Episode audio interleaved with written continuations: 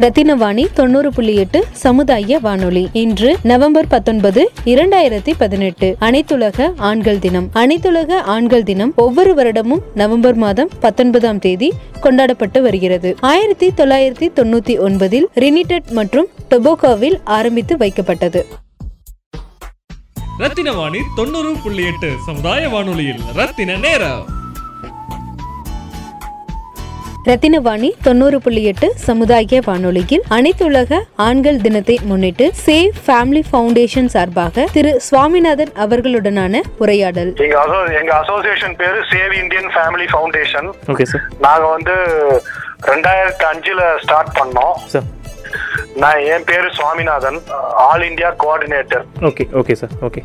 உங்களுடைய two thousand nine sir two thousand nine Hindu news பேப்பரில் வந்த ஆர்டிக்கல் படி நீங்கள் நிறைய நிறைய லைக் நியூ நாலேஜ் சார்ந்த விஷயங்கள் பேசியிருந்தீங்க. அதாவது மென்னுக்கு தனியாக ஒரு மினிஸ்ட்ரி தேவைப்படும். கண்டிப்பாக இந்த மாதிரி இஷ்யூஸ் எல்லாம் ரொம்ப ஒரு ஒரு தலைப்பட்சமாக பார்க்கப்படுது. அப்படிப்பட்ட விஷயங்கள்லாம் சொல்லியிருந்தீங்க.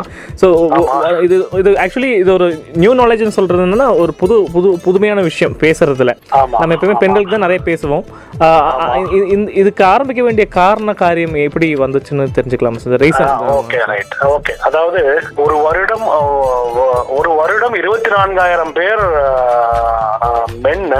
அதாவது ஆண்கள் குடும்ப சூழ்நிலை காரணமாக தற்கொலை செய்து கொள்கிறார்கள். குடும்ப சூழ்நிலை காரணமாக. அது வந்து வெளியே மீடியாவிலேயோ பிரஸ்லயோ ஊடகங்களிலேயோ வரப்படாமல் இருக்கிறது.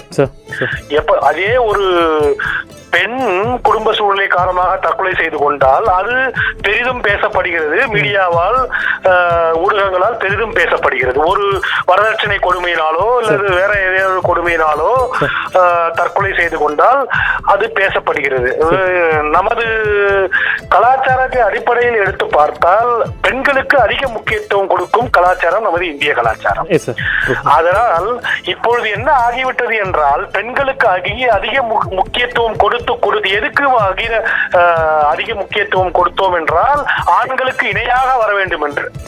அந்த காலத்தில் வழி வழியாக ஆண்கள் வந்து குடும்ப தலைவர் பெண் வந்து அடிப்படையிலே இருக்க வேண்டும். பெண் வந்து ஒரு பெண்ணானவள் அடிப்படையிலேயே இருக்க வேண்டும்.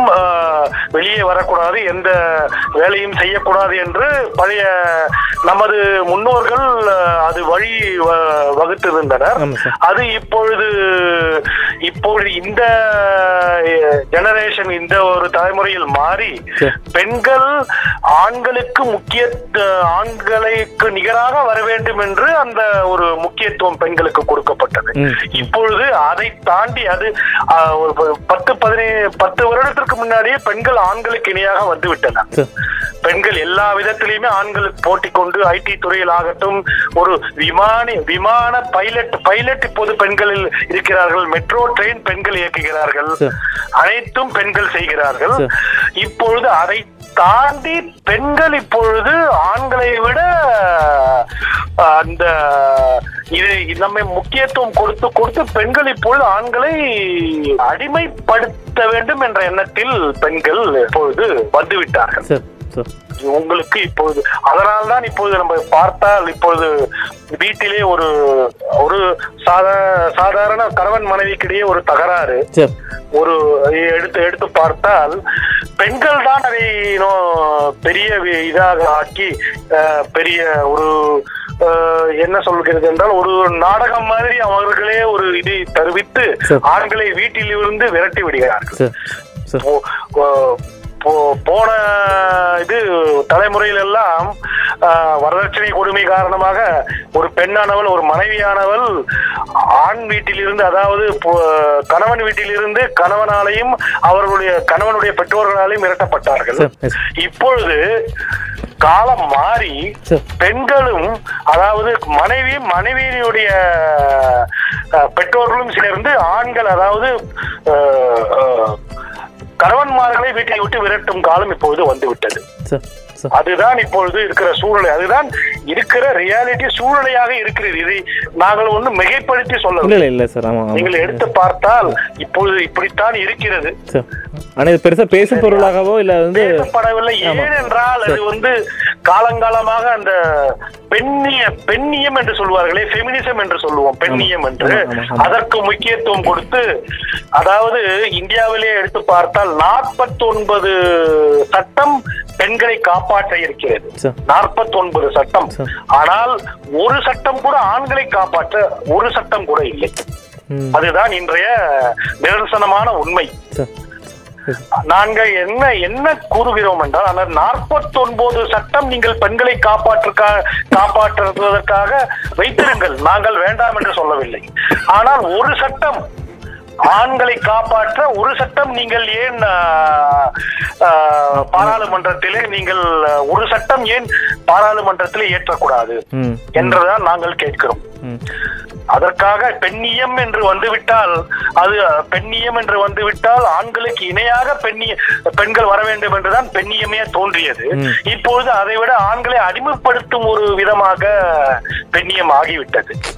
இதுதான் நிதர்சனமான உண்மை. இதன் காரணமாக வெளியே சொல்ல முடியாமல் ஆண்கள் என்ன செய்கிறார்கள் என்றால் குடும்ப தகராறு கணவன் மனைவிடைய தகராறு. ஒரு வருடத்திற்கு இருபத்தி நான்காயிரம் கணவன்மார்கள் ஆண்கள் தற்கொலை செய்து கொள்கிறார்கள். இது பெரிது இது ஊடகங்களிலோ எதுலயோ பெரிதும் பேசப்படாமல் இருக்கிறது. ஏனென்றால் காலங்காலமாக ஒரு மனிதனை எடுத்து ஒரு ஆணை எடுத்து பார்த்தால் ஒரு கணவன் கணவன்மார் ஒரு ஆணை எடுத்து பார்த்தால் ஆண் தான் குடும்ப தலைவராகவும் ஒரு ஒரு பெரிய ஒரு இதுவாக சக்தியாகவும். காட்டப்பட்டு பெண் வந்து ஒரு இதுவாக கா- காட்டப்படுகிறார்கள். இப்பொழுது நிலை மாறிவிட்டது. ஆண் வந்து இப்பொழுது எந்த ஒரு பாதுகாப்பு நிலையும் இல்லை. ஆண்களுக்கு இந்தியாவிலே. அதுதான் நிதர்சனமான உண்மை. பெண் எந்த விதமான ஒரு பெண் பெண் மனைவியாகட்டும் எந்த விதமான வெளியே போனால் பொது இதழாகட்டும் எந்த ஒரு ஒரு பெண்ணானவள் பெண்ணாக ஒரு தவறான பொய்யான வழக்கு போடுவதற்கு நிறைய சாத்தியங்கள் இருக்கு ஆமா. ரத்தின வாணி தொண்ணூறு புள்ளி எட்டு சமுதாய வானொலியில் ரத்தின நேரம். ரத்தினவாணி தொண்ணூறு புள்ளி எட்டு சமுதாய வானொலியில் அனைத்துலக ஆண்கள் தினத்தை முன்னிட்டு சேவ் ஃபேமிலி ஃபவுண்டேஷன் சார்பாக திரு சுவாமிநாதன் அவர்களுடனான உரையாடல். சார் நம்மளுடைய அசோசியேஷன் மூலம் என்னென்ன விஷயங்கள் சக்ஸஸ் ஸ்டோரி மாதிரி பண்ணிருக்கீங்கன்னு தெரிஞ்சுக்கலாம் அதாவது ஃபோர் நைன்டி எயிட் ஏ என்று ஒரு சட்டம் இருக்கிறது. இங்கே IPC code four ninety eight A என்று. இதில் என்னவென்றால் ஒரு மனைவி டௌரி அதாவது வரதட்சணை கேட்கிறார்கள். கணவனும் கணவனுடைய குடும்ப உறுப்பினர்களும் அதாவது கணவனுடைய அப்பா அம்மா கணவனுடைய தங்கச்சி அண்ணன் இதே மாதிரி. கணவனுடைய குடும்ப உறுப்பினர்கள் வரதட்சணை கேட்கிறார்கள் என்று கம்ப்ளைண்ட் எழுதி கொடுக்க வேண்டாம். ஒரு போலீஸ் வாயிலே சொன்னால் போதும். போலீஸ் காவல்துறையினர் வந்து அந்த கணவன் கணவனை அரஸ்ட் செய்து விடுவார். எந்த ஒரு முன்னறிவிப்பும் இன்றி எந்த ஒரு நோட்டீஸும் இன்றி எந்த ஒரு அறிக்கையும் இன்றி வெறும் ஒரு மனைவியினுடைய போனிலேயோ நேரா போய் புகார் கையில் எழுதி தர வேண்டாம். வாயாலே சொன்னாலே போதும். ம் ம். அதிலே அரசு செய்து இது காலங்காலம் இது ஒரு முப்பது வருடமாக இந்த ஒரு IPC section four ninety eight இருக்கிறது. ஆனால் இப்பொழுது ஒரு பதினைந்து வருட காலமாக மிகவும் இது வந்து இது தவறான முறையில் உபயோகப்படுத்தப்படுகிறது. இதில் நீங்கள் கன்விக்ஷன் ரேட் என்று எடுத்து பார்த்தால் வெறும் இதில் வந்து பத்து சதவீதம் தான் உண்மையான ஒரு வழக்காக இருக்கிறது தொண்ணூறு பர்சன்ட் அதே உச்ச நீதிமன்றத்திலேயே அதை அவர்கள் ஒத்துக்கொள்கிறார்கள். பெண்கள் இது மனைவிகள் மனைவிகள் இதை தவறாக பயன்படுத்துகிறார்கள். தொண்ணூறு சதவீதம் அவர்கள் பொய்யான ஒரு வழக்கை தான் போடுகிறார்கள் இந்த போர் நைன்டி எயிட். நாங்கள் என்ன செய்தோம் என்றால் இந்த போர் நைன்டி எயிட் ஏவில் நீங்கள் காவல்துறையில் எடுத்து பார்த்தால் சிஆர்பிசி ஃபார்ட்டி ஒன் ஏ என்று ஒரு நோட்டீஸ் ஒரு சம்மன் கொடுக்க வேண்டும் முதலிலே. கையெழுத்து எழுதி யார் அவர் ஆய்வு செய்கிறார்களோ அந்த வழக்கை அந்த ஒரு குற்ற அந்த ஒரு வழக்கை. அந்த ஒரு கம்ப்ளைண்ட் அந்த ஒரு இது அவர் வந்து ஒரு சப் இன்ஸ்பெக்டரோ ஆகட்டும் ஒரு இன்ஸ்பெக்டரோ ஆகட்டும் யாராவது அவர்கள் உரிய முறையிலே சிஆர்பிசி ஃபார்ட்டி ஒன் ஏ என்று ஒரு நோட்டீஸ் ஒரு சம்மன் அந்த கணவனுடைய அட்ரஸுக்கு அவர்கள் அனுப்ப வேண்டும். முதலிலே. நீங்கள் வந்து ஆஜராகுங்கள் உங்கள் மனைவி இதே மாதிரி கீழ்கண்ட ஐபிசி செக்ஷன் இதே இந்த செக்ஷன் இந்த இதில் புகார் கொடுத்துள்ளார்கள். வரதட்சணை புகார் அல்லது நீங்கள் கொடுமை செய்கிறீர்கள் என்று புகார் கொடுத்துள்ளார்கள். நீங்க வந்து இந்த கீழ்காணும் முகவரியில் காவல்துறை நிலையத்தில் ஆஜராக வேண்டியது. இந்த நாள் இந்த தேதியிட்டு ஆஜராக வேண்டியது என்று அவர்கள் கைப்பட அதை எழுதி கொடுக்க வேண்டும். அதே அவர்கள் செய்வதில்லை. அவர்கள் போனிலே வெறும் போனிலே கூப்பிட்டு அவர்கள் கணவன்மார்களை அங்கே கூப்பிட்டு காவல் நிலையத்திலே துன்புறுத்தி அவர்களை குற்றத்தை செய்து செய்யவில்லை என்றாலும் அதை செய்வதற்கு ஒப்புக்கொள்ள வைக்கிறார். ஏனென்றால் அவர்களுக்கு அந்த இது தேவை. அவர்கள் காட்ட வேண்டும். நாங்கள் ஒரு செக்ஷனில் இந்த ஒரு மனைவியினுடைய புகார் அடிப்படையிலே நாங்கள் ஒரு கணவரை நாங்கள் கைது செய்துள்ளோம் என்று அவர்கள் தாங்கள் தங்களுடைய ரெக்கார்ட்ஸுக்கு அது வேண்டும்.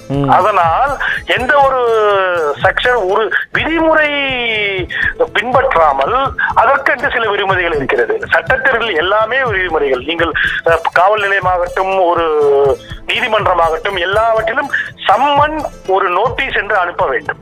பிறகுதான் அந்த கணவன்மாரோ அந்த யார் அந்த ஒரு வழக்கிலோ ஒரு இதிலோ சம்பந்தப்பட்டுள்ளாரோ அவர்கள் போற ஆஜராக வேண்டும். அதுதான் ஒரு சட்டத்தினுடைய ஒரு இது ஒரு சரியான. ஒரு அணுகுமுறை sir. இதே அவர்கள் ரொம்ப இது தவறான இதை செய்கிறார்கள் நாங்கள் சுப்ரீம் கோர்ட்டிலே இந்த ஃபோர் நைன்டி ஏக்கு நாங்கள் ஒரு பிஐஎல் பப்ளிக் இன்ட்ரெஸ்ட் லிட்டிகேஷன் நாங்கள் தாக்கல் செய்து ம். அந்த பப்ளிக் போன ஜூலை இருபத்தி ரெண்டாயிரத்தி பதினேழு அந்த அந்த ஜூலை ரெண்டாயிரத்தி பதினேழு என்ன சுப்ரீம் கோர்ட் என்ன சொன்ன என்ன சொன்னார்கள் என்றால் இந்த ஃபோர் நைன்டி எயிட் ஏவில் நீங்கள் ஆட்டோமேட்டிக் அரெஸ்ட் அதாவது இமிடியேட்டாக அரெஸ்ட் செய்யக்கூடாது இவ்வளவு காலம் நீங்கள் போலீஸ் பின்பற்றி இருந்த அந்த நடைமுறை. வித்தவுட் நீங்கள் வந்து வெறும் ஒரு வாய்மொழி சார்ந்து. மனைவியினுடைய வாய்மொழி மனைவியினுடைய கம்ப்ளைண்ட் வெறும் மொழியிலேயே நீங்கள் அரசு செய்தீர்கள் அதே மாதிரி அன்ப அரசு செய்யக்கூடாது நாங்கள் தொண்ணூறு சதவீதம் இதை பார்த்தால் இது பொய் வழக்காக தான் தெரிகிறது. அதனால் இது வந்து ஃபேமிலி வெல்ஃபேர் கமிட்டி குடும்ப நல ஒரு வாரியம் அதற்கு அந்த கேஸ் அந்த பர்டிகுலர் கேஸ் குறியிட்டு அங்கே அனுப்ப வேண்டும் அங்கே ஒரு மூன்று நான்கு பேர் இதை விசாரித்து உண்மையிலேயே இந்த இது நடந்திருந்தால் இந்த டௌரி ஹராஸ்மெண்ட்டும் இந்த வரதட்சணை கொடுமையும் நடந்திருந்தால் பிறகு நீங்கள் நடவடிக்கை எடுக்க வேண்டும். என்று அவர்கள் சுப்ரீம் கோர்ட்டிலே ஒரு தீர்ப்பு சொன்னார்கள். போன ஜூலை இரண்டாயிரத்தி பதினேழு. அதே மாதிரி பார்த்தீர்கள் என்றால் டெல்லி உயர் நீதிமன்றத்திலே நாங்கள் இந்த சிஆர்பிசி ஃபார்ட்டி ஒன் என்று சொன்னோமே. இதற்கு ஒரு பப்ளிக் இன்ட்ரெஸ்ட் லிட்டிகேஷன் நாங்கள் தாக்கல் செய்து அவர்கள் அங்க இப்பொழுது பிப்ரவரி மாதம் ரெண்டாயிரத்தி பதினெட்டு ஒரு தீர்ப்பு சொன்னார்கள். என்ன சொன்னார்கள் என்றால் இந்தியா முழுவதும் இந்த CrPC forty one A correct சரியாக நீங்கள் நடைமுறைப்படுத்த வேண்டும். இதில் தொண்ணூத்தி ஐந்து சதவீதம் நீங்கள் சரியாக நடைமுறைப்படுத்துவதில்லை காவல்துறை அதிகாரிகள். வெறும் போனிலே அந்த யார் கம்ப்ளைண்ட் செய்துள்ளார்களோ அவர்கள் அவர்கள் பேர் போனிலே கூப்பிட்டு அவர்களை காவல் நிலையத்திலே கூப்பிட்டு துன்புறுத்துகிறீர்கள். இது சரியான நடைமுறை இல்லை. சட்டத்திற்கு சட்டத்திற்கு புறம்பானது இது. நீங்கள் சரியாக அதை அதனால் உரிய முறையிலே அதற்கு CrPC forty one A notice கொடுத்து அவர்கள் ஆஜராக சொல்லி நீங்கள் கேட்க வேண்டும். அதற்கு சில விதிமுறைகளை பின்பற்ற வேண்டும். நீங்கள் அவர்களை துன்புறுத்தக்கூடாது காவல் நிலையத்தில். ஏனென்றால் அது முதலிலே பொய் வழக்கா உண்மையான வழக்கா என்றே உங்களுக்கு தெரியாது. அதனால முதலில் சரியாக விசாரித்து அதிலே ஏதாவது உண்மை இருப்பின் நீங்கள் நடவடிக்கை எடுக்கலாம் இல்லை என்றால் சிஆர்பிசி ஃபார்ட்டி ஒன் அந்த நோட்டீஸ் சம்மன் கொடுத்து அவர்களை ஆஜராக சொல்லி அங்கே நீங்கள் விசாரித்து அவர்கள் மேல் எதுவும் தப்பு? எதுவும் இல்லை என்றால் நீங்கள் இமீடியட்டாக அவர்களை நீங்கள் வீட்டுக்கு அனுப்பிவிடலாம் என்று ஒரு இது ஒரு இது கொடுத்தனர் தீர்ப்பு கொடுத்தனர். அதுவும் நாங்கள் நாங்கள் சேவ் இந்தியன் ஃபேமிலி ஃபவுண்டேஷன் நாங்கள் ஒரு எங்களுக்கு ஒரு அது ஒரு இது. சோ இதே மாதிரி நாங்கள் தொடர்ந்து பப்ளிக் இன்ட்ரெஸ்ட் லிட்டிகேஷன் ஆண்களுக்கு எதிராக எதிராக இதை இதை நடைமுறைப்படுத்துகிறார்களே. இதை நாங்கள் இதை கண்டித்து பல போராட்டங்கள் நடத்தியுள்ளோம். இப்பொழுது இன்று பார்த்தீர்கள் என்றால் பெங்களூரில் ஒரு போராட்டம் நடைபெறுகிறது. Okay okay okay. சோ என்னவென்றால் நாங்கள் ஏனென்றால் இது ஆண்களை ஒரு மட்டம் தட்டும் செயலாக உண்மை. சார் உண்மை உண்மை சார். ஆமா ஆமா ஆண்களை மட்டம் தட்டும் செயலாக இருக்கிறது. ஆண்கள் இரண்டாம் தர குடிமக்களாக பார்க்கப்படுகிறது இந்தியாவில். இப்பொழுது ஆண்கள். ஆண்கள் கணவன்மார்கள் இரண்டாம் கட்ட குடிமகளாக பார்க்கப்படுகிறது. ஆனால் ஆண்கள் கணவன்மார்கள் ஓட்டு மட்டும் அரசாங்கத்துக்கு தேவை. ஓட்டு மட்டும் தேவை. ஆனால் அவர்களுக்கு எந்த விதமான பாதுகாப்பும் தரமாட்டார்கள். எந்த விதமான ஒரு சட்டம் நாங்கள் கேட்கிறது ஒரே ஒரு சட்டம் ஒரு ஆண் ஒரு கணவன்மாரை நான் காப்பாற்றுவதற்கு ஒரே ஒரு சட்டம் இயற்றுங்கள் இயற்றுங்கள் என்றுதான் நாங்கள் கேட்கிறோம் அவர்கள் அதை செய்வதற்கு தயங்குகிறார்கள் ஏனென்றால். இது ஒரு அஹ், என்னவென்றால் நாங்கள் எப்படி சொல்லுவோம் என்றால் இது ஒரு ஓட் பேங்க் vote bank, ஆமா, vote bank politics. பாலிடிக்ஸ். அதற்கு அதை தான் இதை இதை ஒன்று ஒரு கிட்டத்தட்ட ஆண்களுக்கும் பெண்களுக்கும் இடையே ஒரு பெரிய ஒரு விரிசலை ஏற்படுத்தி விட்டார்கள். இந்த அரசாங்கம் முன்னே இருந்த அரசாங்கமாகட்டும் இப்போது அரசாங்கமாகட்டும் எதுவும் இல்ல கண்டுகொள்ளவில்லை கட்சி சார்ந்து இல்ல பட் கட்சி சார்ந்து இல்ல பாலிசி மேக்கிங்ல அவங்களுக்கு அந்த ப்ரையாரிட்டி வைஸ்ல ஆமா ப்ரையாரிட்டி வைஸிலும் இருக்கிறது. செப்டம்பர் மாதம் டெல்லியிலே ஒரு கான்பரன்ஸ் நடந்தது. மென் அதாவது ஆண்கள் உரிமை மென் வாரியம் ஆண்கள் உரிமை வாரியம் ஒன்று அமைக்க வேண்டும். இந்தியாவிலே என்று செப்டம்பரில் ஒரு டெல்லியிலேயே நாங்கள் ஒரு இது நடத்தினோம் கான்பரன்ஸ் நடத்தினோம். அதற்கு பெரிய பெரிய நடி இரண்டு பிஜேபி ஆளும் கட்சி எம்பிகளே அதற்கு ஆதரவு தெரிவித்து வந்திருந்தார்கள். தந்திருந்தார்கள். நடிகை நடிகர் நடிகைகள் சில பேர் வந்திருந்தார்கள். அவர்களும் இதே ஆண்கள் இது ஆண்கள் வாரியம் கண்டிப்பாக அமைக்க வேண்டும். அப்பொழுதுதான் உண்மையிலேயே முக்கிய ஈக்குவாலிட்டி என்று சொல்வார்களே அது வரும். ஆமா கண்டிப்பா இப்பொழுது ஈக்குவாலிட்டி கிடையாது. இல்ல. முன்னிலையில் இருக்கிறார்கள். ஆண்கள் கீழே தள்ளப்பட்டுள்ளார்கள். அதிகமான ப்ரையாரிட்டி நம்ம பெண்களுக்கு கொடுக்குறோம். வீட்லயும் சரி பாலிடிக்ஸ் என்று சொல்கிறார்கள். அதுதான் இப்பொழுது நாங்கள் அதை எதிர்த்து இன்றைக்கு பெங்களூரிலே ஒரு போராட்டம் டவுன் ஹாலிலே ஒரு போராட்டம் நாங்கள் ஏற்பாடு செய்துள்ளோம். இதே மாதிரி நாங்கள் அடிக்கடி போராட்டம் ஏற்பாடு செய்து ஊடகங்கள் வாயிலாக அது வந்து மாநில அரசாங்கமாகட்டும் மத்திய அரசாங்கமாகட்டும் அவர்கள் நடவடிக்கை எடுக்க வேண்டும் ஆண்களுக்கு ஒரு சட்டமாவது ஏற்றி அவர்களை இந்த ஒரு பிடியிலிருந்து காப்பாற்ற வேண்டும். இருபத்தி நான்கு நான்காயிரம் ஆண்கள் அதாவது கணவன்மார்கள் ஒரு வருடத்திலே அஹ், குடும்ப சூழ்நிலை காரணமாக தற்கொலை செய்துவார்கள். அதை தற்கொலை செய்துள்ளார்கள். அதை நீங்கள் தடுக்க வேண்டும் என்று சொல்கிறோம். நீங்கள் நீங்கள் எடுத்து பெரியவர்கள் அதே மகாத்மா காந்தி எடுத்து பார்த்தால் ஆயிரம் குற்றவாளிகள் விடுவிக்கப்படலாம் ஆனால் ஒரு நிரபராதி தண்டிக்கப்படக்கூடாது என்று அவர் சொல்லி. ஆனா எங்கள் இங்கே இந்தியாவிலே எடுத்து பார்த்தால் நிரபராதிய நிரபராதியாகிய கணவன்மார்கள் தான் தண்டிக்கப்படுகிறார்கள். குற்றவாளியாகிய மனைவிகள் விடி ஈஸியாக சட்டத்தில் இந்த ஓட்டையிலிருந்து தப்பித்துக் கொள்கிறார்கள். விடுவிப்பு விட இல்ல விடுவிப்பு விட அவங்க அவங்க மேல அந்த ஃபோக்கஸ் லைட் இல்லையே சார். தவறு அது அதைதான் நான் தவறு செய்தால் அவங்க தகவல் ஒரு கோர்ட்டிலே ஆகட்டும் காவல் நிலையத்தில் ஆகட்டும் அது தகவல் பொய் வழக்கு என்று நிரூபித்தால் அவர்களை ஒன்றும் இல்ல தண்டிப்பு தண்டிப்பது இல்லையே ஆமா உண்மை அப்படியே அப்படியே விட்டு விடுகிறார் இது கேஸ் நிக்காது என்று சொல்லி விட்டு விடுகிறார் இதே ஒரு ஆண் ஒரு பொய் வழக்கு கொடுத்தால் விட்டு விடுவார்களா விட்டு விட மாட்டார்கள். இமீடியட்டாக நீ பொய் வழக்கு கொடுத்துள்ளீர்கள் என்று உங்கள் மீது நடவடிக்கை எடுப்பார்கள். ஆனால் பெண்கள் மீது எந்த விட அந்த நாள் அதே நான் சொல்கிறேன் முப்பது நாற்பது வருட காலமாக பெண்களுக்கு முக்கியத்துவம் கொடுத்து கொடுத்து இப்பொழுது பெண்கள் ஆண்களை அடிமைப்படுத்த தொடங்கிவிட்டார்கள். இதைதான் நாங்கள் சூழ்நிலை மாற வேண்டும் என்று சொல்கிறது. ரத்தின வாணி தொண்ணூறு புள்ளி எட்டு சமுதாய வானொலியில் ரத்தின நேரம்.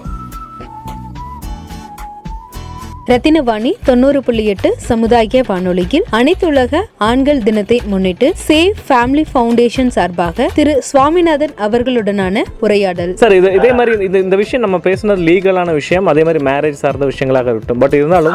இப்போ டெய்லி லைஃப்ல பஸ்ஸில் போயிட்டு இருக்கும்போதும் கூட நம்ம உ- உதாரணமா கோயம்புத்தூர்ல இருக்கக்கூடிய கலாச்சாரம் என்பது ஆண்களுக்கு வந்து பின்னாடி ஒரு ஒரு மூணு ரோ பெண்களுக்கு முன்னாடி ஒரு மூணு ரோ என்கிற விஷயம். இது இதுல இதுலயும் பெண்கள் வந்து தெரிஞ்சோ தெரியாமலையோ நம்ம பின்னாடி ரோல உட்கார்ந்துருந்தா ஆண்கள் எந்திரிக்க சொல்ல மாட்டோம். இல்ல. நாங்கள் ஒன்று சொல்றோம். அதிலே நாங்கள்.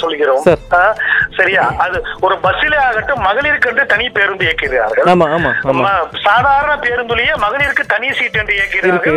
ஆ, ஆண்கள் சீட்டிலும் மகளிர் ஒன்று புருஷன் கணவன்மார்கள் உட்கார்ந்து ஆமா கொள்கிறார்கள். ஆமா ஆமா ஆ, மகளிருக்கென்று தனி ரயில்கள் இறக்கப்படுகிறது. ஆமா, ஆமா. மகளிருக்கென்று சாதாரண ரயில் ரயில்களிலும் தனி பெட்டி மகளிர் ஆமா, வருகிறது. ஏன் ஆண்கள் அவ்வளவு உதாசீனமாக போய்விட்டார்களா? ஆண்களும் இரண்டாம் தர குடிமக்களாக போய்விட்டார்களா.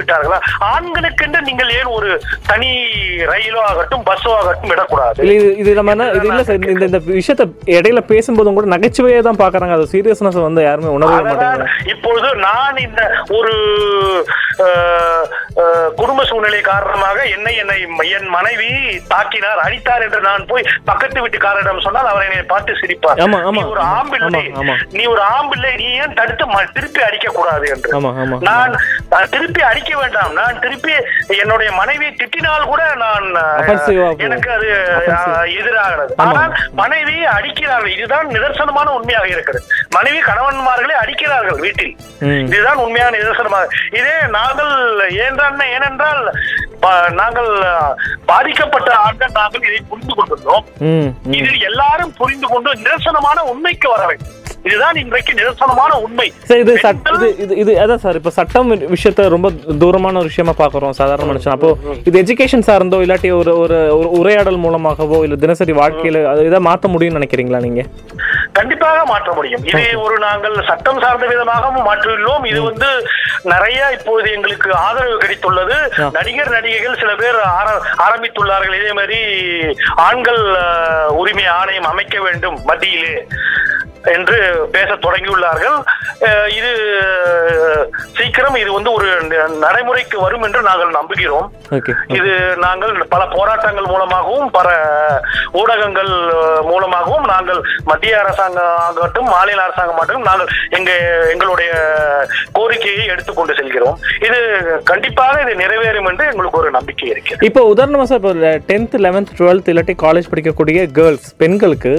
இந்த இந்த சென்ஸ் ஆஃப் இப்போ இப்படி தான் பண்ணலாம் பண்றதுக்கான வாய்ப்பு இருக்குன்னு அவங்க எப்படி உணர்றாங்க? இப்படி இது ஒரு சான்ஸா எப்படி அவங்க பார்க்கறாங்கன்னு நினைக்கிறீங்க? திடீர்னு வந்தது தானே இந்த இந்த கலாச்சாரம் ஒரு பத்து பதினஞ்சு வருஷமா வந்தது.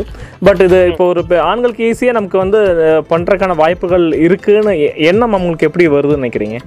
அதுதான் ஏனென்றால் அவர்கள் ஒரு உதாரணமாக ஒரு நீங்கள் சொல்கிறீர்களே பத்தாவது பதினொன்றாவது பன்னெண்டாவது படிக்கிற பெண்கள் கல்லூரிக்கு போகிற பெண்கள் எடுத்துக்கொண்டால். அவர்களுக்கு அவர்களுடைய நண்பர்கள் சொல்லிக் கொடுக்கிறார்கள். ம். அவர்களுடைய நண்பர்கள் ஏற்கனவே அவர்கள் நண்பர்கள் இதே மாதிரி பொய் வழக்கு போட்டு ஒரு கல்லூரி செல் இதற்கு நீங்கள் கல் கல்யாணம் ஆக வேண்டும் என்று கிடையாது. தேவையில்லை சார். இப்போ உதாரணமா நான் இப்போ ஆமா. ஆமா இப்போ பஸ் ஸ்டாண்ட்லயோ இல்லாட்டி ஒரு ஒரு ஒரு பேக்கரியிலேயே போகும்போது அவங்க பேக்கரியிலே அவங்க லவ் லவ்வர்ஸா இருப்பாங்க. இல்ல. ஃப்ரெண்ட்ஸா இருப்பா இருப்பாங்க. அவங்க அவங்க ட்ரீட் பண்ற விதம் என்பது ரொம்ப வித்தியாசமா இருக்கும். அவர்கள் ஆண் வந்து ஒரு அடிமைத்தனமாக நடத்தப்பட்டு ட்ரூ பில் பில் பே பண்ணக்கூடிய ஒரு ஏடிஎம் மிஷினா பாக்குறாங்க சொன்ன நகைச்சுவைக்கு ஆமா. அதேதான் நான் சொல்கிறேன். அது ஒரு அவர்கள் நண்பர்கள் சொல்லிக் கொடுக்கிறது தூண்டுகிறது அது. அவர்கள் வந்து அதே மாதிரி மைண்ட் செட்ல இல்லைன்னா கூட அவர்கள் நண்பர்கள் சொல்லிக் கொடுக்கிறார்கள். நான் என்னுடைய ஃப்ரெண்டு இது மாதிரி பாய் ஃப்ரெண்ட் என்று சொல்லுகிறோமே அவர்களை நாங்கள் என்னுடைய பிடியில் வைத்துள்ளேன். இதே மாதிரி எனக்கு எல்லாம் அவர் செய்கிறார். நான் அவரை மிரட்டி என்னுடைய கட்டுக்கோப்பில் அதே மாதிரி நீயும் ஏன் செய்யக்கூடாது என்று அவர்கள் அதை செய்து அவர்கள் கல்லூரியிலே படிக்கக்கூடிய பெண்கள் அதை வந்து கல்லூரியிலே ஆரம்பித்து விடுகிறார்கள். கல்லூரியில் ஆரம்பித்து விட்டால் ஒரு கல்யாணமான கணவரை அவர்கள் எப்படி நடத்துவார்கள்? அதை அது பிராக்டிஸ் அது. ஒன்ஸ் பண்ண பண்ற வரைக்கும் தானே சார் புதுமையான விஷயம். இல்லாட்டி அது ப்ராக்டிஸா ஆமா, ஆமா அதேதான் அதேதான் ஓகே சார் இந்த ஃபைனல் டாக் இப்போ பேரண்ட்ஸுக்கு உங்களுடைய ஒரு சஜஷன் ஏன்னா அவங்க கையில தான் இருக்கு அவங்களுடைய குழந்தைங்களோட வளர்ப்பு. அவங்களுக்கு நீங்க ஒரு சஜஷன் சொன்னா நல்லா இருக்கும் சார் நாங்கள் என்ன சொல்கிறோம் என்றால் சட்டத்தை முதலில் உங்களுடைய பிள்ளைகளுக்கு சொல்லிக் கொடுக்கும். சட்டம் உங்களுக்கு அதாவது ஆண்கள் என்றால் ஆண்களுக்கு எதிராக இருக்கிறது சட்டம். அதுதான் நிதர்சனமான உண்மை. நீங்கள் கல்யாண வாழ்க்கை நீங்கள் ஒவ்வொ- ஒவ்வொரு அப்பாவும் அம்மாவும் தன்னுடைய பையனுக்கு நல்ல முறையிலே கல்யாணம் பண்ணி நன்றாக பையன் வாழ வேண்டும் என்றுதான் நினைப்பார்கள். அதை நாங்கள் தப்பு சொல்லவில்லை. ஆனால் கல்யாணம் ஆவதற்கு முன்னால் அவர்களுக்கு சட்டத்தை சொல்லிக் கொடுங்கள்.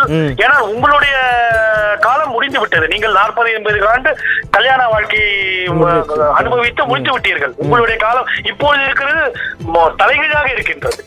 அதனால் நீங்கள் சொல்லிக் கொடுங்கள் நிரசனமான உண்மையை சொல்லிக் கொடுங்கள். உங்களுடைய பைய உங்களுடைய பையனை இதிலிருந்து காப்பாற்றுங்கள் என்றுதான் நாங்கள் சொல்கிறோம். பையனை இதிலிருந்து காப்பாற்றுங்கள். நீங்கள் சொல் நிதர்சனமான உண்மையை சொல்லிக் என்றால் அவர் தயாராக வேண்டும். உங்களுடைய பையன் இப்பொழுது இப்பொழுது இருபத்தி ரெண்டு இருபத்தி மூணு வயசு என்று ஒரு உங்களுடைய பையனுக்கு வைத்துக் கொள்வோம். உங்களுடைய பையனுக்கு. அந்த பையனை நீங்கள் சொல்லிக் கொடுத்து தயாரா தயாராகி வையுங்கள் அந்த பையனை. நீங்க எல்லாவற்றுக்கும் தயாராக இருக்க வேண்டும். சட்டம் உனக்கு எதிராக இருக்கிறது. கல்யாண வாழ்க்கையில ஈடுபட்டால் குடும்ப வாழ்க்கையில் ஈடுபட்டால் உன்னுடைய மனைவி எப்பொழுது வேண்டுமானாலும் உண்மையில் பொய் வழக்கு போடலாம். நீ அது நீ அதிலே வந்து உன்னை காத்துக் கொள்வதற்கு தயாராக இருக்க வேண்டும். இல்லை என்றால் பேசாமல் திருமணம் செய்யாமல் இருந்துவிடு. அதுதான் உனக்கு நல்ல ஒரு விதமான பேச்சுலராக இருந்துவிடு. அது பேச்சுலராக இருந்து விடுகிறது. இப்போ இருக்கிற சூழ்நிலை very it is very good very மிகுந்த நல்ல ஒரு அணுகுமுறை. கல்யாணமாகாமல் இருப்பது. நான் நிறைய இன்டர்வியூ எடுத்துக்கோம் பட் கொஞ்சம் புதுமையான ஐ மீன் இது ஒரு டெமோக்ராட்டிக் கண்ட்ரி ஆக்சுவலி நம்ம வியூஸை எக்ஸ்பிரஸ் பண்றதுக்கான ரைட்ஸ் இருக்கு. அதை பயன்படுத்துறதுக்கு வழி இருக்கு. ஸோ ரொம்ப நன்றி சார் உங்களுடைய அந்த புதுமையான கருத்துக்கு இது சில பேருக்கு உதவி இருக்கும்னு நினைக்கிறேன். நன்றி சார் தேங்க்யூ நன்றி நன்றி. ரொம்ப Thank you, thank you, sir. Thank you thank you thank you Rathina Vani தொண்ணூறு புள்ளி எட்டு சமுதாய வானொலியில் ரத்தின நேரம்.